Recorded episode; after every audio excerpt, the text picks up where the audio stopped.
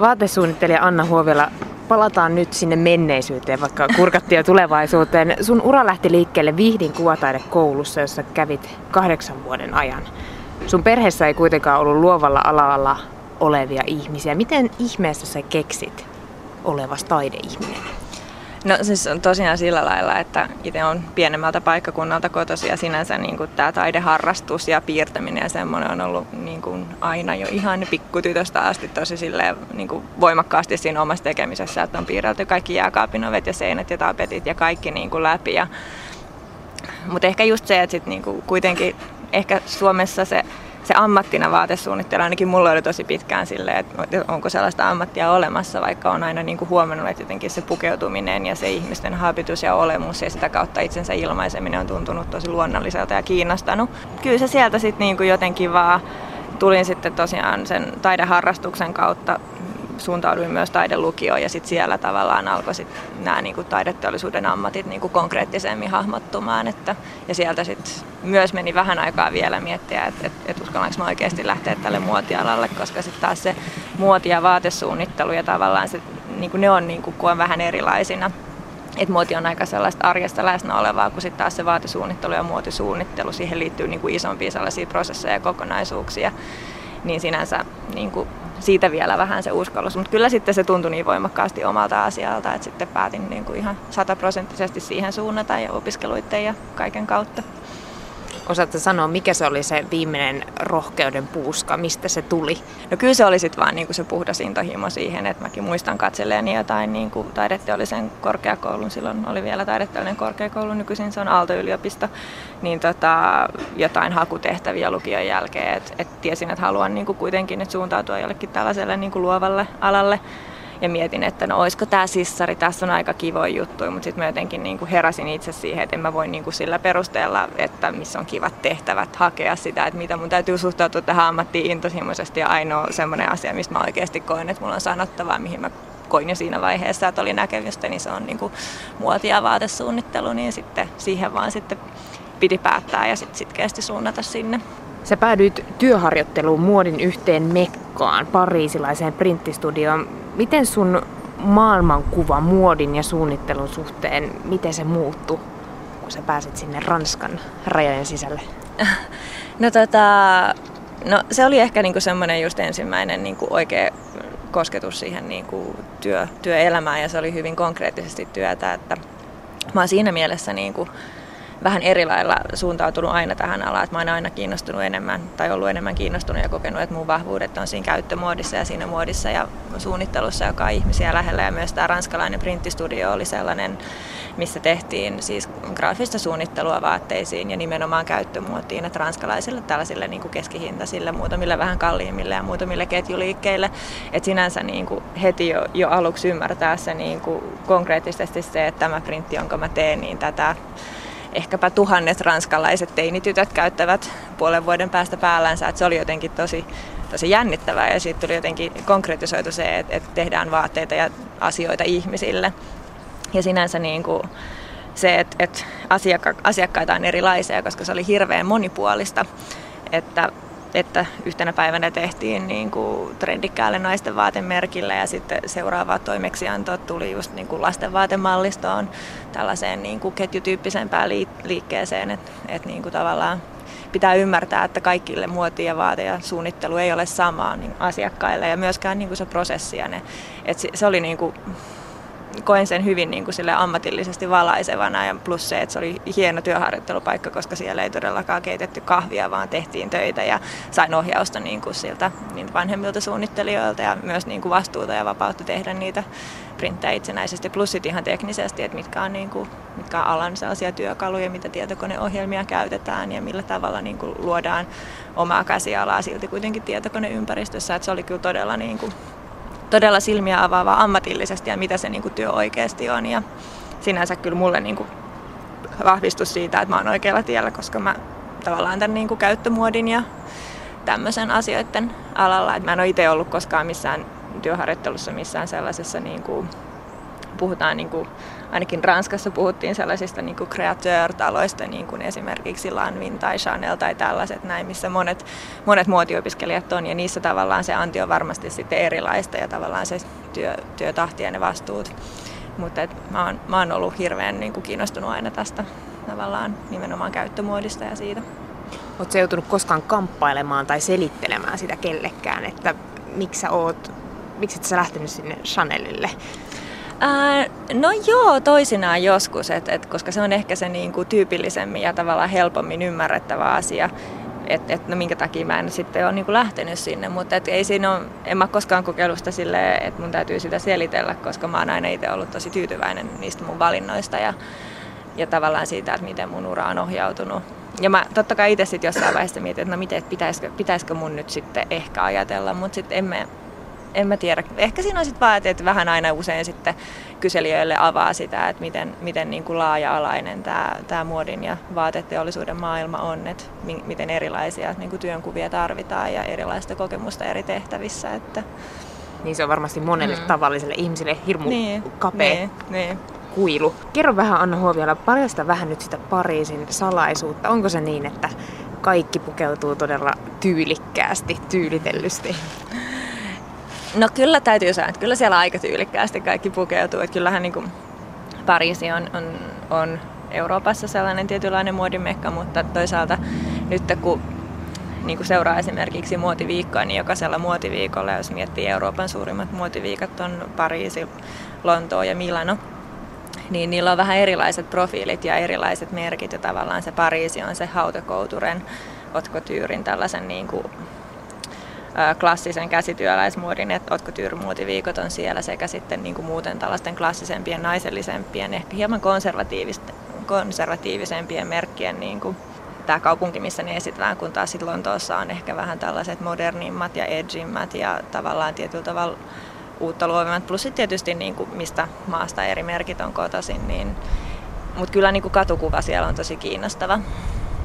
Ranskasta sä muutit Ruotsiin tuonne ehkä suomalaisten silmissä parempaan maahan monessa suhteessa, muun muassa pukeutumisen edelläkävijänä. Onko se suunnittelu erilaista siellä Ruotsissa? Miten se eroaa tästä suomalaisesta mallista? Ää, no suunnittelutyö sinänsä on aika samanlaista kaikkialla, mutta tietysti se niin kuin työympäristö ja työyhteisöt ja tietysti niin kuin, merkkien profiilit, työ, ja merkkien tarkoitan niin kuin muoti, muotibrändien, muotiyritysten, että, että Ruotsissa on, on enemmän merkkejä, jotka on, on isompia. Siellä on enemmän työpaikkoja suunnittelijoille ja teolliselle suunnittelijoille ja tietysti sinne syntyy myös paljon. Totta kai Suomessakin syntyy, mutta Suomessa on siis ihan konkreettisesti vähemmän vähemmän yrityksiä, jotka voi työllistää ja sillä tavalla. että mä oon muutamassa kahdessa yrityksessä Ruotsissa ollut töissä. Ensin, ensin olin Tiger of Swedenillä ja siellä, niin kuin, siellä denim malliston puolella sekä jonkun verran naisten malliston puolella ja sen jälkeen tosiaan sitten ää, menin Hennes Mauritsille ja olin siellä sitten erilaisissa suunnittelutehtävissä muutamia vuosia. Et, et sinänsä se, kun tehdään tuotetta, niin siinä, siinä on aika samat lainalaisuudet, mutta sitten tietysti siitä niin kuin ihan yrityksen koosta riippuen ja tavallaan myöskin siinä on eri asia, että Hennes Maurits, samoin kuin esimerkiksi Seppälä, missä nyt olen töissä, ne on omia ketjujansa, suunnittelee ja suunnittelee suoraan tuotteita omiin myymälöihinsä, kun sitten taas esimerkiksi Tiger of Sweden tyyppinen brändi, vaikka heilläkin on omia myymälöitä, niin siellä sitten tavallaan käydään nämä muotimessut tai jälleenmyynnin kuvia läpi, eli suunnittelija suunnittelee malliston, josta sitten kaupat ympäri maailman tavaratalot ostaa sitten ei sitä koko mallistoa, vaan tiettyjä tuotteita valikoimiinsa. Et siinäkin on aika, aika iso ero jo niin kuin aikataulullisesti ja myös sen, niin kuin miten sitä mallistoa tehdään välillä. Et, et, et sinänsä joo, on, on isoja eroja, mutta aina se tuotteen tekeminen on aika samanlaista on kokenut. Plus sitten tavallaan se niin kuin Hennes Maurit sekä Seppälä, niin se, se ketjuliikkeen työtapa on aika, on aika samanlainen sinänsä. Että samoista asioista puhutaan, samoja asioita mietitään kokouksissa ja tavallaan toimitaan samanlaisessa trendien kentässä ja näin. Sä siis asuit Ruotsissa muutaman vuoden. Näkyykö se jotenkin, tämä ainakin kuvitelma suomalaisilla ruotsalaisten tyylikkyydestä, näkyykö se heidän arjessaan jotenkin? Tai sun arjessa, kun sä asuit siellä? No joo, kyllä se näkyy. Ja tietysti varmaan paljon liittyy siihen, että, että siinä vaiheessa kun muutin Ruotsiin 2007, niin itse niin kuin tavallaan opiskelijaelämästä astuin sitten siihen työelämään. Että se myös varmasti näkyy ihmisen arjessa väistämättäkin, mutta että kyllä tavallaan, kyllä mä koen siellä, että se oli niin kuin enemmän esteettispainotteista ja se, että et, et, tavallaan se, että kiinnitetään huomiota siihen, miltä asiat näyttää. Ja mä en tarkoita sitä mitenkään nyt sillä lailla huonolla tavalla, mutta se oli kyllä selkeä asia, jonka huomasi. Ja tietyllä tavalla myös se, että, että miten ihmiset pukeutuu kadulla, että, että pukeudutaan ehkä sille hieman huolitellummin, tai että et sen kyllä etenkin Tukholmassa, Tukholmassa asuin, ja se on tietysti se mun niin kuin, kokemus. Siitä maasta asuin niin kuin, mm, reilut kolme ja puoli vuotta yhteensä siellä, niin niin sinänsä, mistä paljon puhutaan, se ruotsalaisten samalta näyttäminen. Että et tietyt trendit tulee aika voimakkaasti, aika niin kuin laajalti läpi siinä, että miltä kaupunki kuvaa ja miten ihmiset omaksuu ne, että miten, miten ihan tavallisetkin ihmiset haluaa, haluaa sitten omaksua pukeutumisensa tiettyjä trendejä tai tyylisuuntauksia. Että, et, että se kyllä näkyy, että Suomessa ollaan ehkä siinä mielessä hieman, niin kuin olen joskus aikaisemminkin sanonut, niin kuin omaperäisempiä, että vähän, vähän niin kuin tiukemmin ehkä pidetään siitä, että no, no mä nyt tuossa oikeastaan tykkää, että mä en nyt sitten lähde siihen mukaan, missä Ruotsissa ehkä niin kuin sitten koin sen, että kokeillaan, kokeillaan enemmän sitä, että, että, että tällaisia asioita nyt sanotaan, että tapahtuu, niin no kokeilenpa minäkin tai näin. No mistä sä luulet, että se johtuu? Onko se nimenomaan luonnekysymys vai osataanko Ruotsissa mainostaminen paremmin?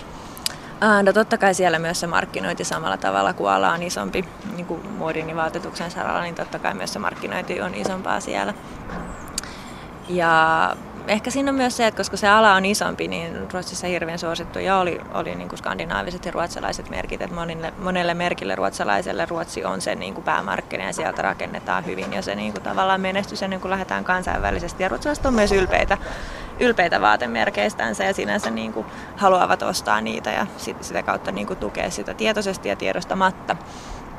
Mutta ja myös niin kuin lehdistöä on, on enemmän, että et Suomessakin on tosi hyviä ja laadukkaita lehtiä, mutta siellä on enemmän ja myös niin kuin tavallaan eri niin kuin tyyliasteille. Et varmaan niin kuin useita syitä. Sä palasit kuitenkin reilu kolme vuotta sitten Suomeen. Suomalainen vaateyritys Seppälä palkkassut vakituiseksi suunnittelijakseen marraskuussa 2010. Miksi sä Anna Huoviala palasit Suomeen peräkylään? No ei, siis mä, oon aina, mä en ole koskaan vaikka on niin kuin käynyt siinä mielessä hyvä tuuri tässä urassa, että on, on päässyt näkemään tuota kansainvälistä meininkiä. Niin mä en ole koskaan niin kuin ollut mitenkään niin kuin hirveän niin kuin suuresti lähdössä pois. Että et sekä se Ranskan työharjoittelu on työharjoittelu osana niin kuin opintoja on tietysti eri asia. Ja sitten myös se Ruotsiin muuttaminen on ollut vähän sellaisia niin kuin, tietyllä tavalla niin kuin tuurikysymyksiä, että että silloin kun lähdin sinne Ruotsiin, niin näin sellaisen hyvän mahdollisuuden. Mä, mä aloitin siellä työharjoittelussa ja sitä kautta sitten sain, sain työpaikan siellä, että niinku, et tämähän on niinku hieno juttu ja sitten et se ei ollut koskaan silleen, että mä haluaisin pois Suomesta. Mä oon aina niinku viihtynyt tässä ja niinku, mun mielestä täällä on erittäin niinku omaperäinen ja lahjakkaita suunnittelijoita ja niin kuin kiinnostavassa niin kuin tilanteessa tämä, tämä muodin, muodin kenttä täällä. Mutta sitten tota, se oli ehkä enemmän sellainen niin kuin jollain tavalla sellainen niin kuin henkilökohtainenkin päätös, että mä mietin, että kun mä olin jo useita vuosia siellä asunut ja vaikka niin kuin viihdyin työssäni ja näin, niin mietin, että no haluanko mä nyt sit oikeasti sitten niin kuin asua täällä, että niin kuin seuraavatkin viisi vuotta tai kymmenen vuotta tai näin. Ja sitten, sitten kävi niin hyvin, että, sitten, että Seppälässä tarvittiin mun niin kuin tavallaan vahvuuksilla olevaa suunnittelijaa ja sitten, sitten tarjottiin työpaikkaa ja sitten mietin, että onkin tosi kiinnostavaa, että, että Seppälä on kuitenkin samanlainen toimintaympäristö kuin Hennes Mauris, missä silloin olin töissä, että tämähän voi olla niin kuin ihan mahtava mahdollisuus ja Seppälä on tosi kiinnostava yritys, niin se oli sitten aika, aika hyvin sattu se sauma, että niissä ajatuksissa juuri sitten tuli tämä, tämä työ, työpaikka ja sitä kautta sitten muutin. Ja kyllä mä siis rakastan Helsinkiä, tämä on ihana kaupunki, mä viihdyn täällä tosi hyvin ja silleen muoti, muoti tavallaan se työn sisältö, ne trendit ja se on, se on niin kuin samanlaista kaikkialla. Että. Turhauttaako sinua koskaan suunnitella niin sanotusti kertakäyttömuotia? Ää, mä en ehkä niin kuin näe sitä kertakäyttömuotina, että jos miettii, niin kuin, että mä suunnittelen ää, suurelle osalle ihmisiä, puhutaan massasta tai sitten puhutaan niin kuin suurimmasta osasta tai niin kuin laajalle kohdeyleisölle. Ja tietysti tuotteet, joita mä suunnittelen, niillä on tietyt hintarajoitukset siinä, että mitä ihmiset niistä sitten maksaa. Kyllä niin kuin tavallaan ainakin omassa työssäni niissä raameissa, mitä niin kuin toisaalta kuluttajat antaa siinä, miten ne käyttäytyy ja toisaalta se, että mikä on se meidän, meidän tavallaan niin kuin myymälöiden juttu, niin koitetaan tehdä työmme kaikki, kaikki yrityksessä ja kaikki niin kuin ihmiset, jotka on osa sitä tuotteen valmistusprosessia. Ei me ajatella, että me tehdään kertakäytövaatteita. Että totta kai niin kuin ihmisten sille se, se on mun mielestä tosi niin kuin ikävä sana ja siis ikävähän se on tietenkin ja nämä on sellaisia asioita, mistä, mistä niin kuin alalla paljon puhutaan ja kuluttajat paljon puhuu, mutta et, et, et tavallaan mä, mä koen tekeväni niin kuin suurelle osalle ihmisiä tuotteita, joilla on niihin varaa, ei mullakaan ole niin kuin varaa ostaa aina. Ja itse siis olen myös tietysti asiakkaana näissä, näissä tuotteissa, joita teen ja samantyyppisissä, mutta myös niin kuin ostan monen hintaisia vaatteita. Mutta tavallaan se on paljon myös siitä, että miten ihminen niin itse hoitaa vaatteitaan siellä myös sieltä puolelta. Mä en tiedä vastaako tämä siihen kysymykseen, mutta mä oon niin paljon miettinyt just tätä kertakäyttövaatteen asiaa. Mä en niin kuin ihan koe, että se on ihan niin kuin tavallaan ehkä reilua puhua sillä tavalla. Et tietysti niin kuin hinnassa ja laadussa, mutta et just se, että et koen, että pyrin tekemään sen, mitä teen mahdollisimman laadukkaasti ja myös, että se lopputuote on laadukkaampi. Ja esimerkiksi mun, mun niin kuin tavallaan tuoteerikoisuus on denim ja denimissä se niin kuin edullisempi hinta. Ei esimerkiksi, jos miettii niin kuin laadussa ompelutekniikkaa tai tämmöisiä asioita, että miten se tuote pysyy kasassa. Että usein, usein just näistä kertakäyttövaatteista ajatellaan, että se hajoaa heti mutta tota, se, se ei esimerkiksi pidä paikkaansa. Niin kuin tavallaan kankaatkin ovat laadukkaampia, että usein sit se hintaero tulee niin kuin, totta kai jos jollain tavalla kankaista, mutta se ei ole niin kuin sillä tavalla, että joku toinen kangas hajoaa tai ei, että se on enemmän sitten niin kuin käsittelyistä ja sen, sen tyyppisistä asioista. Mutta se on, se on niin kuin kiinnostava kysymys, mutta ainakin sinänsä koen olevani, olevani tällaisessa isossa yrityksessä, niin kuin sinänsä avainasemassa myös sen muutoksen kautta, että miten, miten tämä ala muuttuu ja mitä tavallaan suurimmalla osalla kuluttajista on mahdollisuus ostaa. Et, et, et sinänsä niin kuin paljon, paljon nimenomaan siihen laatuun työn jäljessä ja sosiaalisessa vastuussa ja niin kuin materiaaleissa ja tämmöisissä asioissa kiinnitetään huomiota niin kuin tällä puolella ja se, se on semmoinen asia, mikä sit niin kuin enemmän muuttaa sitä kokonaisuutta. No nyt kun päästiin tähän itse tuotteeseen, niin miten sä nyt sitten niitä trendejä oikein metsästät? Ja totta kai se niin kuin intuitio on yksi asia ja isokin asia.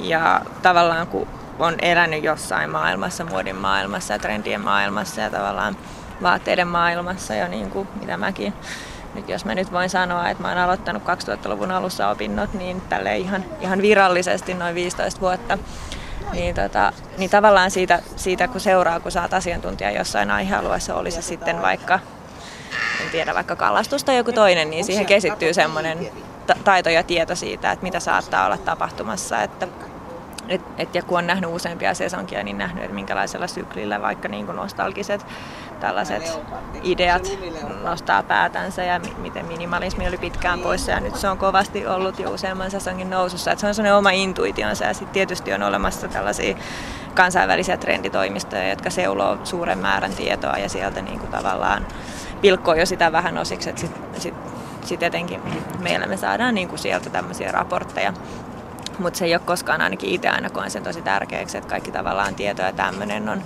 on hyvä sitä aina itsekin vielä pureskella läpi. Ja sitten tietysti niin kuin tähän trendien ennustamiseen on ihan omia niin kuin metodeitansa, että millä tavalla vaikka heikkoja signaaleja käsitellään, millä tavalla niin kuin taiteen ja tämmöisen muotoilun yleisemmät trendit vaikuttaa tuotesuunnitteluun tai sitten tämmöiset niin kuin yhteiskunnalliset trendit, että siinä on semmoisia useita eri, eri syklejä ja tietysti osana mun koulutusta, niin niihinkin on sitten tutustunut, että niitä ei nyt ehkä sillä lailla, että nytpä käytän tätä, tätä skenaariomenetelmää tämän malliston suunnitteluun, mutta siis tavallaan se on sellaista tietoa, joka auttaa sitten myös niin kuin silloin, kun mä luon vaikka kaupallisia näiden toimistojen trendiennusteita, niin kuin esimerkiksi tänä aamupäivällä, niin sitten sitä tavallaan niin kuin ajattelee vähän niiden kautta ja näkee, että nyt vaikka puhutaan niin kuin just tämä teknologiset materiaalit on ollut pitkään jo, mutta siinäkin tietyyn tapahtuu niin kuin sesongista toiseen pieniä muutoksia, niin sitä ajattelee, että, että ne on niin kuin näitä tekijöitä, jotka nyt on nostanut tätä tänne, niin se auttaa ymmärtämään sitä. Ja samalla sitten se kuulostaa nyt hirveän niin kuin suurelta, mutta tavallaan se on hyvä, ainakin mulle on ollut tosi kiinnostava ymmärtää sitä suurempaa kuvaa, jotta mä sitten lähden tekemään siitä ihan sellaista niin kuin värikarttaa ja tuoteideapohjaa ja sitten ihan suunnittelemaan sitä tuotetta. Että, että onko se niin kuin, mikä sen siluetti on ja minkälaisia yksityiskohtia sinne laittaa. Ainakin mulla itselläni on niin kuin aina ollut ihan tosi tosi suuri kiinnostus siihen, mikä varmasti myös auttaa siihen. Siihen niin kuin. Ja sitten tietysti se, että nyt että tässä työssä, kun tätä on tehnyt pidempään, niin tietää, että kuka se, kuka se asiakas on, jolle mä niitä tuotteita teen ja mikä sen niin kuin, tavallaan näkemys tai valmius on siihen, että millä tavalla esimerkiksi minä niin kuin Seppälän suunnittelijana, vaikka, vaikka näen, että trendiennusteissa sanotaan näin ja Catwalk-muodissa Pariisin vaikka muotiviikolla on esitelty tällaisia asioita. Ja että miten tavallaan niitä, niitä viittauksia se, että mitä se kertoo siitä, että miten muoti muuttuu, minkälaisia linjoja, värejä ja materiaaleja on niin kuin tavallaan odotettavissa, niin millä tavalla sitten vaikka niin kuin se suomalainen asiakas Tampereella tai Helsingin keskustassa sitten tavallaan voisi saada jotain iloa ja inspiraatiota pukeutumiseensa. Mietin tässä, että jos biiseissä on yleensä kertosakeissa semmoinen koukku, mm. jonka tuottajat haluavat tietää ja kuulla ensimmäisenä, niin mikä se on vaateteollisuudessa?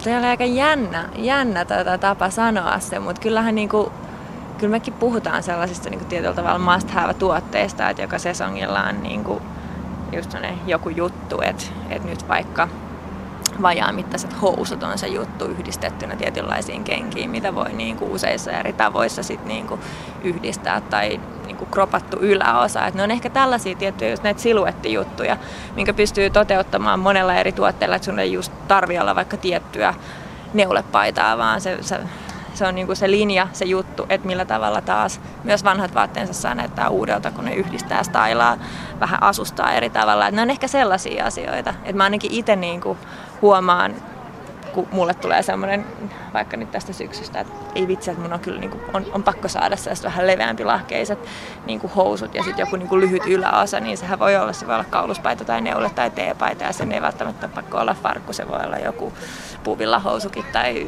niin kuin tällainen puvun housutyyppinen juttu. Että ne on ehkä enemmän sellaisia siluetteja ainakin mulla, että ei vitsi, että mä haluan nyt, että, että mun niin kuin vartalon muotoni on tollainen tai tällainen. Että ne on ne, mitkä ainakin itteensä aika paljon siinä inspiroi. Tällainen, tosta nyt tuosta sun heitosta, niin tuli nyt tällainen asia mieleen. Tänä päivänä puhutaan myös paljon brändäämisestä. Siis myös vaatteiden ja tavaroiden lisäksi ihmisiä brändätään. Mm. Miten se näkyy sun työssä, tämmöinen brändäys? Kyllä se, kyllä se varmasti näkyy, koska se ehkä niin kuin on semmoinen asia, mikä luo tunnistettavuutta ihmisille ja tietysti niin kuin Seppälässäkin on, on puhuttu tällaista brändiuudistusta että ollaan, ollaan esimerkiksi päivitetty meidän niin kuin mallistojen muotitasoja ja vähän sitä asiakasta, vähän sitä muodikkuutta ja niin kuin kohderyhmää ja sitä kautta myös niin kuin sen brändäämisen avulla halutaan kertoa siitä ihmisille, että minkälaista se on. Plus sit, että ehkä niin kuin sinänsä niin kuin tällä hetkellä mun työssä niin kuin sinänsä seuraa niitä ilmiöitä ja ehkä sinänsä myös, että, että että sen brändäämisen huomaa sillä tavalla, että just nämä henkilöbrändääminen, vaikka kansainväliset muotiblokkarit ja miksei suomalaisetkin ovat henkilöbrändejä, joita seurataan siinä missä muotibrändejä, että muotibrändit esittelee omat mallistonsa ja sitten vielä tämä tavallaan editoitu kokonaisuus, joka tulee näiden muotiblokkareiden valikoimista on sellainen oma niin kuin myös, mitä seurataan. Että et sellaisina asioina ehkä näkee, että sitten tietysti tässä niin kuin, kun tekee brändille töitä, niin sitten tietysti niin kuin jatkuvasti miettii sitä, päivittää sitä ja tavallaan niin kuin sovittaa sen työskentelynsä ja ajattelunsa tietysti siihen, että se sopii siihen ja tuo niin kuin positiivisia asioita siihen ja tavallaan, että se on niin kuin sen ihmisten odotusten mukainen.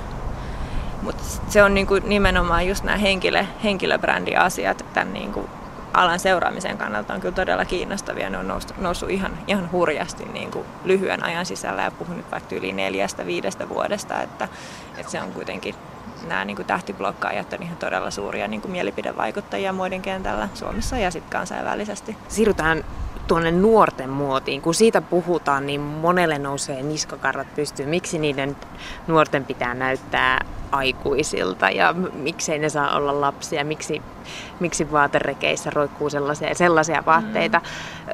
Anna Huoviala, sun vastuualueena Seppälällä on tällä hetkellä muun muassa nuorisomuoti. Miten sä vastaat tämmöisiin paheksuntoihin? No siinäkin on varmaan se, että tavallaan, että minkä ikäisistä, niin kuin, mikä lasketaan siksi nuoreksi, että tavallaan se kohderyhmä, jolle mä, mä oon tehnyt Seppälän nuorisomallistolinkkiä on, on täysi-ikäinen, eli se oli periaatteessa 18-25-vuotiaat, jos nyt joku ikäraja halutaan laittaa. Et silleen, kun puhutaan tästä, että miksi, miksi lapset eivät saa olla lapsia, niin silloin varmasti puhutaan enemmän niin kuin lasten haasteista, mutta siinä on varmasti myös semmoinenkin, että, että kyllä vaikka niin tämä meidän malliston, me ajatellaan tekemään meistä täysi-ikäiselle ihmiselle, on semmoinen elämäntyyli, mikä kuuluu siihen, että on 18 tai sitä vanhempi, niin ainahan niin kuin, kyllä mä itsekin muistan niin kuin ihailleeni jotenkin kavereiden isosiskoja. Että varmasti niin kuin siihen liittyy semmoista, että, että sinänsä niin kuin, en, en niin kuin osaa sanoa siihen paheksuntaan muuta, muuta ehkä sillä tavalla, mutta toisaalta ei, niin kuin kyllähän vaikka jotkut farkkuhaalarit ja tämän tyyppiset tyylijutut, että et, et, et sinänsä varmasti niin kuin sitä nuoremmatkin näkee niitä vaikutteita kaikkialla ja haluaa, mutta tietysti se on niin kuin, kyllä munkin mielestä niin kuin jotain rajoja siinä on, että mitä niin kuin ihan oikeasti lapsille voidaan pukea, mutta sitten kun puhutaan niin kuin nuorisomuodissa ja se, mitä mä itse ehkä ajattelen niin kuin nuorisomuotigenrenä, niin puhutaan nimenomaan tästä niin kuin nuorista, nuorista aikuisista ja tavallaan se semmoinen niin urbaani elämäntyyli, mitä siihen liittyy. Ja myös, no katumuoti ei ehkä sanana enää ole sillä tavalla oikealla tavalla kuvaamampi, että ehkä just niin kuin nuorisomuoti, urbaani muoti, että mitä siihen liittyy. Siihen liittyy festarit ja tavallaan tietynlainen sellainen urbaani elämäntyyli, sos, aika sosiaalinen elämäntyyli ja tavallaan siihen liittyvät ilmiöt. Ja silloin ainakin useimmiten mä oon niin kuin määritellyt nuorisomuotia tai katumuotia ja sitten tällaista vaikka niin kuin naisten mallistoihin liittyvää muotia on se kanssa se inspiraation lähteet, että tosi tärkeää on just se sosiaalinen ympäristö ja sitten mitä tapahtuu popkulttuurissa, musiikkimaailmassa, tällaisten niin kuin tyyli-ikonien elämässä on ne tyyli-ikonit sit vaikka niin kuin pop-tähtiä tai bloggareita tai jotain muita tällaisia niin kuin tyyppejä. Mutta niitä niin. kuitenkin vieläkin seurataan. Että seurataan, se, se ei ole niinku- seurataan. Niin kuin... Ja eikö tää se, mun mielestä ainakin tämä niinku seuraamisen kulttuuri on vielä isompi, että niinku ihan siis suoraan follow painaa, painaa sosiaalisen median napeista, että oikeasti seurataan, että mitä on Instagramia ja kaikki näitä Pinterestejä ja muita kuvapalveluita. Ja sitähän mä itsekin teen. Kyllä mä, niinku, mä seuraan, jos mä näytän kiinnostavan tyypin tai asian tai jonkun tällaisen blogin, niin kyllä sitähän sitten nimenomaan seurataan. Mutta tietysti se, että seurataan niinku hyvin montaa eri tahoa.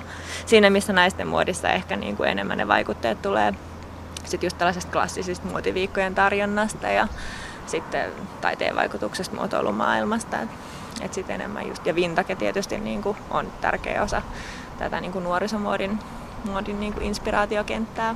Että tavallaan ehkä tällaisia niin kuin eroja siinä. Sen takia mä oon itse ollut aina tosi kiinnostunut just siitä, siitä tavallaan moninaisuudesta ja nopeatempoisuudesta ja siitä, että, että miten niin kuin, mistä kaikkialta, niin kuin mikä se on se juttu. Että et yhtäkkiä halutaankin nyt, on ollut jo jonkun aikaa puhetta täällä nuorisopuolin puolella tällaisesta tyyliilmiöstä kuin normcore, että tavallaan jos sen haluaisi jotenkin hyvin, hyvin karkeasti sanoiksi kuvata, eli halutaan näyttää mahdollisimman tavalliselta, että et mi, mihin se on vastareaktio, koska vähän aikaa sitten on ollut tosi niin kuin rajutkin tällaiset yhdisteltävyydet ja niin kuin tyylijutut, että et nämä on niin kuin hirveän kiinnostavia mun, mun mielestä ainakin kysymyksiä myös silleen, siitä just siitä normcore-ilmiöstä, on tietyllä tavalla puhuttu osana semmoista niin kuin vastareaktiota siihen niin kuin yliindividualismiin, mutta silti siinä on tavallaan siinä on aina, aina se kiinnostava asia, että jos, jos haluaa pukeutua niin kuin kaikki pukeutuu farkkuihin, lenkkareihin ja teepaitaan, se on tavallaan niin kuin kärjistetysti tämä, tämä asia, niin silloinhan sun täytyy olla tosi niin kuin vahva yksilö jolloin se näyttää siistiltä, eikä siltä, että saisit niin kuin turisti Times Squarella. Et paljonhan se sitten liittyy myös siihen asenteeseen ja habitukseen ja haastavaahan se on. Mutta niin nämä on mun mielestä tosi niin kuin kiinnostavia asioita ja en nyt niin kuin sano, että se vaikka on semmoinen, mitä mä oon tuonut kovin voimakkaasti meidän mallistossa, koska se on niin kuin aika, aika tavallaan vielä semmoisten edelläkävijöiden asia ja kuitenkin tavallaan tämmöisessä Seppälän tai HM tyyppisessä yrityksessä liikutaan niin kuin tämän muodin omaksuntakentän siinä niin kuin keskivaiheella siinä niin kuin mainstreamissa ja niin kuin aikaisessa mainstreamissa, että, että sitten just nämä niin kuin uudet, uudet virtaukset ja nämä edelläkävijät ja varhaiset edelläkävijät, jotka sitten niitä toteuttaa ja mitkä sitten tavallaan tuo uusia virtauksia sit niin kuin hieman, hieman viiveellä sit niin kuin isommillekin asioille, niin on näitä mielipidevaikuttajia, jotka todellakin etsii uusista paikoista, kirpputoreilta tai ihan jostain 80-luvun postimyyntikatalogeista vaikka. Siis sekin on niin hirveän hauskaa, koska se inspiraatio voi löytyä ihan mistä tahansa. Niin, niin ne on niin kuin ainakin mun, mun mielestä tosi hauskoja asioita. Jokaiselta taiteilijalta tai taiteen parissa työskentelevältä kysytään aina tähän loppuun, että millaista taiteilijaelämää vietit? Kysyn nyt sinulta Anna Huoviala samaa.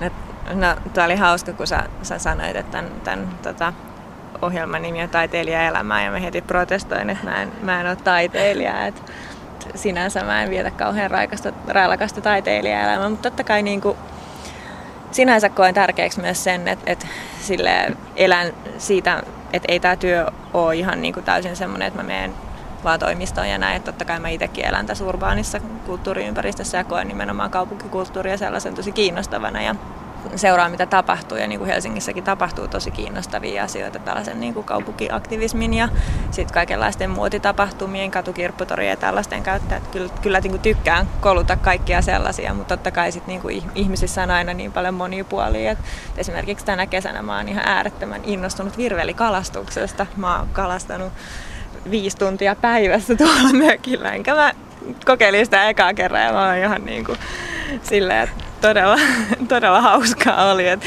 jokaisessa on aina kaikenlaisia puolia. Ja pitää aina niin kuin itsessäkin, mä aina niin siis ehkä, ehkä niin kuin se mun taiteilijaelämän ydin on se niin kuin uteliaisuus kaikkeen, mikä näkyy työssä ja sitten niin kuin vapaa-ajalla, että et niin kuin hirveän harvoin mä sanon ei millekään asiaa, että jos jotain voi kokeilla niin kuin virveli, virvelikalastusta tai jotain latotansseja jonkun talon katolla, niin okei, mennään. Et myös se niin kuin ehkä kans tässä niin kuin vaatesuunnittelijan työssä ja työssä muodin parissa, niin se ennakkoluulottomuus on kyllä tosi tärkeää.